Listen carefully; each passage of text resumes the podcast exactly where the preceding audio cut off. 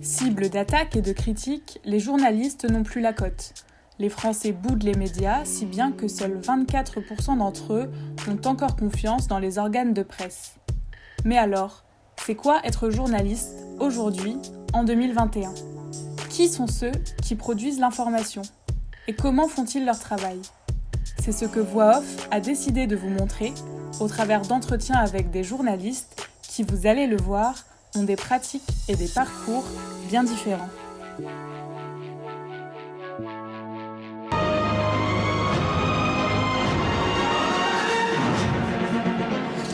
Madame, Monsieur, bonsoir. Dans l'actualité de ce dimanche. Qu'est-ce qui va nous inventer la passe vers Draxler? Et l'ouverture du score pour euh, Julian Draxler, on va revoir.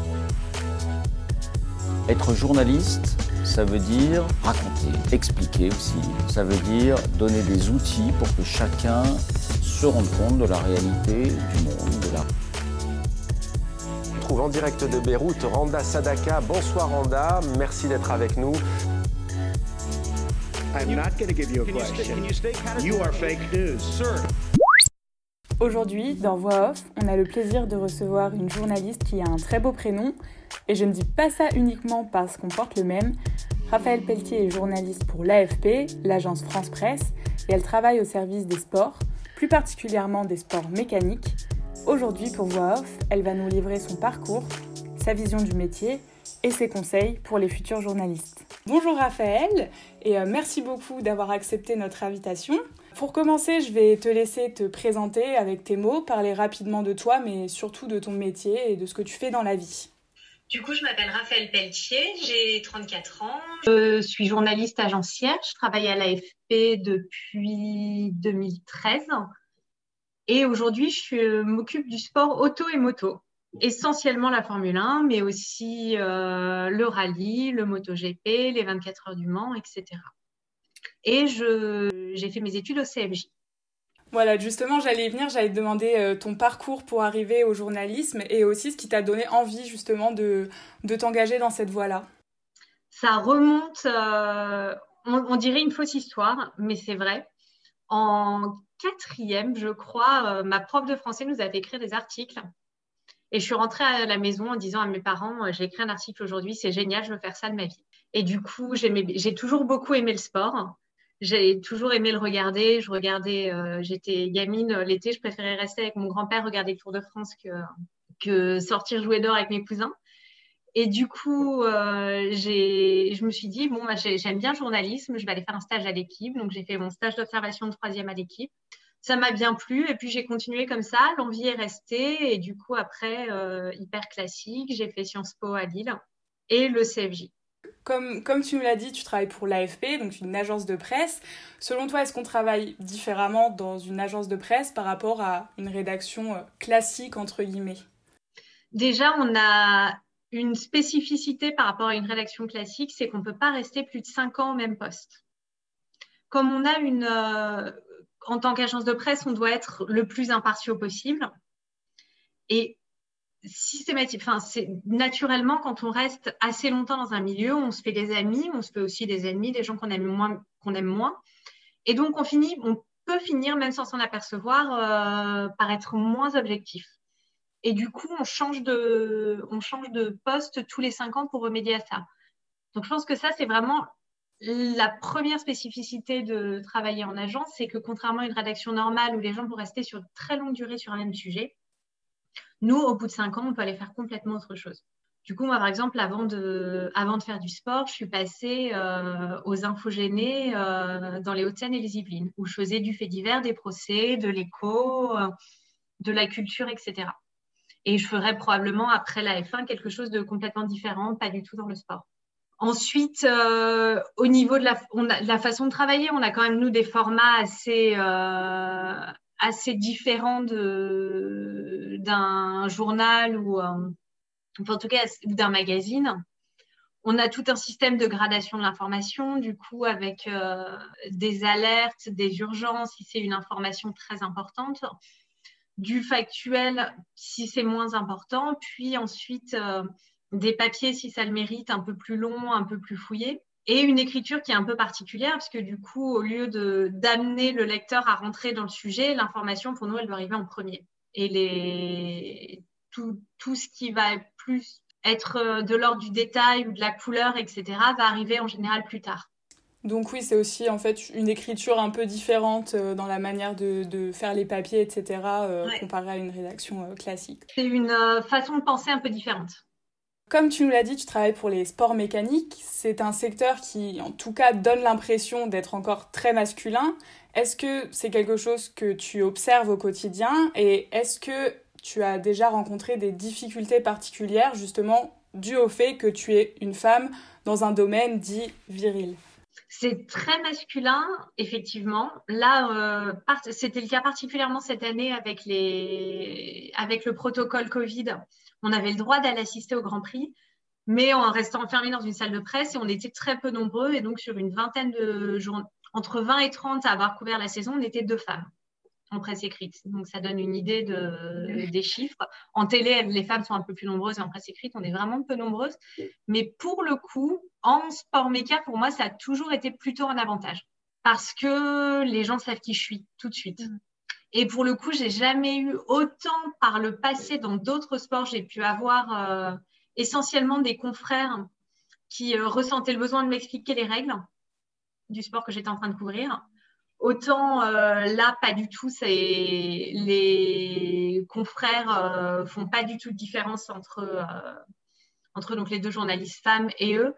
Et j'ai vraiment, mais quels que soient les, sports, jamais eu de souci avec les sportifs et les entraîneurs. Est-ce que, si ça existe, euh, est-ce que tu as une journée type Et euh, si oui, à quoi est-ce qu'elle ressemble? J'ai pas de journée type du tout.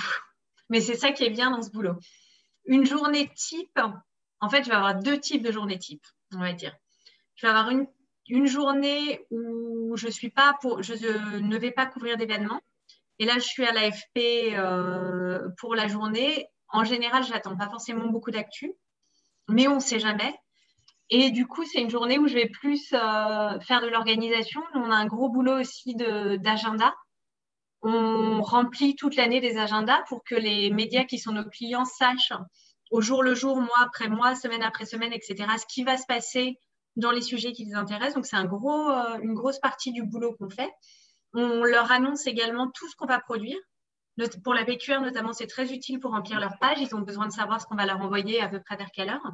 Et du coup, sur ces journées-là, ça va de l'organisation et puis des choses toutes bêtes réservées, euh, comme je fais à peu près entre 15 et 20 déplacements par an, réserver mes billets d'avion, réserver mes hôtels, réserver des voitures, euh, faire des demandes de visa, euh, plein de choses comme ça. Donc ça, ça va être une journée type à l'AFP où en général, il ne se passe rien jusqu'à 18h. Et à 18h, il y a un communiqué de presse euh, qui fait rester au boulot jusqu'à 21h. Ça, c'est un grand classique. Et la journée de reportage, là, pour le coup, je pars, dans la majorité des cas, on va prendre la F1 parce que c'est le plus représentatif. Je pars le mercredi. Le jeudi, on a une journée qui est réservée aux médias. Donc là, pour le coup, c'est une journée où je vais être présente sur les circuits, discuter avec les, avec les, avec les pilotes, avec les patrons d'écurie, etc. À partir du vendredi, ça roule. Donc là, on est euh, soit en salle de presse, soit en bord de piste, à regarder les voitures euh, en vrai ou via des écrans de, télévision. Et le soir, on parle au pilote, on débriefe ce qui s'est passé dans la journée. Et en gros, moi, j'écris, euh, la journée, je regarde, je prends des notes et je me mets à écrire vraiment quand c'est terminé. Est-ce que tu pourrais nous parler d'un sujet que tu as réalisé et qui t'a particulièrement plu, particulièrement marqué, peu importe pour quelle raison? Quelque chose en tout cas euh, qui t'a marqué. On va faire tout être. Hyper récemment, j'étais euh, en Turquie pour euh, le septième sacre de Lewis Hamilton, qui du coup le permet d'égaler Michael Schumacher comme pilote le plus titré en F1. Et c'est le moment où on se dit, il y a un moment dans la soirée, je sais pendant la fin d'après-midi, je ne sais plus exactement à quel moment, où je m'arrête d'écrire et je réalise que je suis en train de vivre quelque chose d'historique dont on parlera dans l'histoire du sport euh, dans 20, 30 ans, ce moment-là, les gens s'en souviendront. Et là, c'est vraiment un moment où je me dis, ouais, j'ai la chance de faire ce que je fais et de pouvoir assister à ça. Mais c'est justement, que...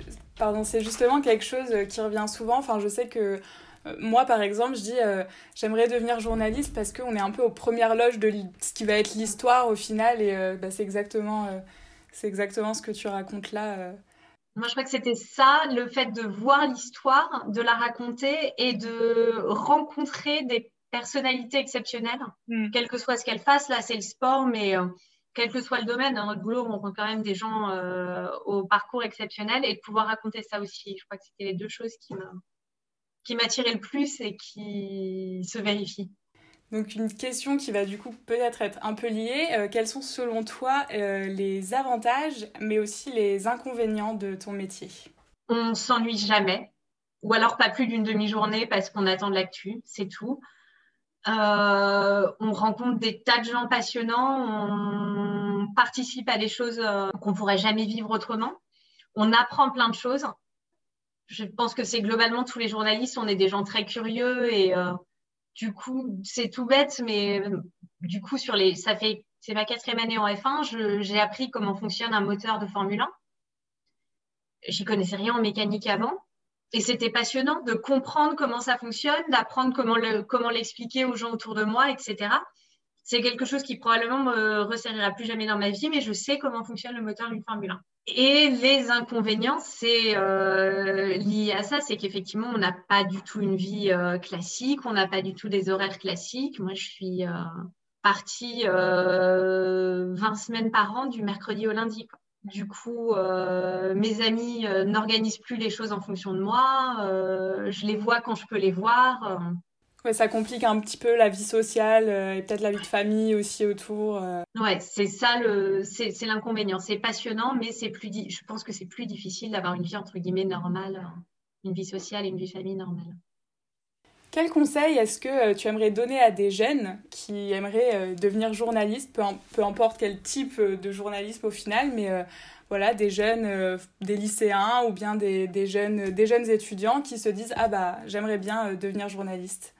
Être patient pour commencer, parce que je pense que c'est, quand même. Euh, moi, j'ai mis dix ans avant de, entre ma sortie d'école et mon premier CDI, enfin mon CDI actuel d'ailleurs, il y a eu dix ans où euh, les, la première année, j'ai quasiment pas bossé. Je me disais, qu'est-ce que je fous là euh, Est-ce que, est-ce que j'ai fait le bon choix Puis ensuite, accepter de faire des choses qui m'intéressaient peut-être un peu moins en me disant, ça m'amènera vers autre chose. Et puis, mais de me dire, voilà, je, suis patiente et j'ai confiance et ça finira par arriver. Et je fais le boulot, je continue, je ne désespère pas, euh, je prends des piges, même si elles ne sont pas très bien payées, même si je ne sais pas trop où elles vont m'amener, parce qu'en fait, au final, moi, c'est ces piges-là qui m'ont euh, amené à l'AFP. Vraiment complètement par euh, un peu par hasard. Et c'est tout ce processus-là où je savais pas trop où j'allais qui m'a permis de me retrouver où je pense que je dois être. Parce que pour moi, l'AFP, c'est ce qui, dans ma façon de faire du journalisme et les choses que j'aime, c'était ça qui fonctionnait le mieux pour moi. Et donc une question qui est aussi un peu liée, euh, quelles sont selon toi les qualités indispensables pour euh, un bon journaliste? Être curieux, avoir envie d'apprendre des choses, aimer parler aux gens, pas, euh, pas avoir peur de le faire, et euh, je dirais avoir de l'empathie aussi.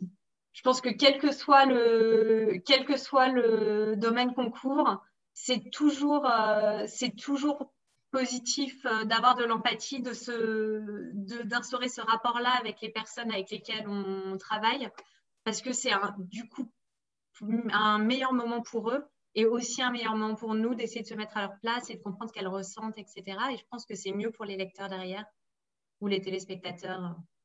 Et donc, euh, pour terminer, la dernière question, c'est euh, notre question signature, celle qu'on pose à tous nos invités, qui n'est pas la question la plus simple.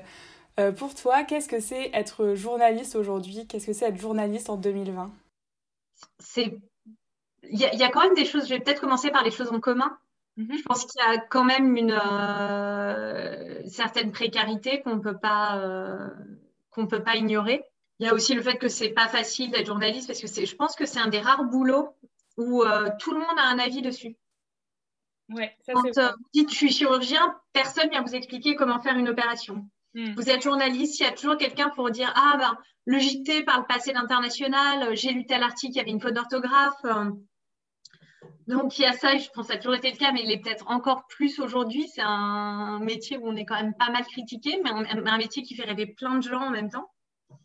Parce que j'ai autant de. Moi, quand je raconte ce que je fais, j'ai autant de gens qui ont des critiques à faire que de gens qui disent c'est génial, j'adorerais faire ce que tu fais. Et je vais trouver d'autres choses. C'est ouais, je pense que c'est être euh, être journaliste en 2020, c'est être c'est être adaptable, se dire que euh, on fera on sera probablement pas dans le même média toutes nos vies, contrairement à à ce que les générations précédentes où il y avait vraiment, on, était du Figaro, on était du Monde. Aujourd'hui, c'est des, carrières qui changent, qui évoluent. C'est euh, des moments de pige, euh, de, de, CDD, puis des CDI, puis éventuellement revenir au pige, savoir un peu euh, frayer, son chemin dans tout ça. C'est dans des conditions qui ne sont pas toujours faciles, parce que quand même, les, de moins en moins d'argent, moins de médias et donc du coup, euh, du coup, c'est pas simple. Mais en même temps, l'essence du métier et l'intérêt du métier reste le même. On continue à rencontrer des gens.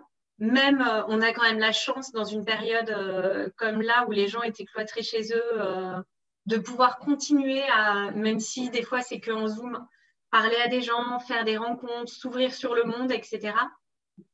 Et donc, mine de rien, on a quand même de la chance, euh, je pense, en 2020, avec tous les, tous les moyens de transport, de communication, etc., qu'on a dans ce métier, de pouvoir peut-être être ouvert sur le monde euh, plus que jamais.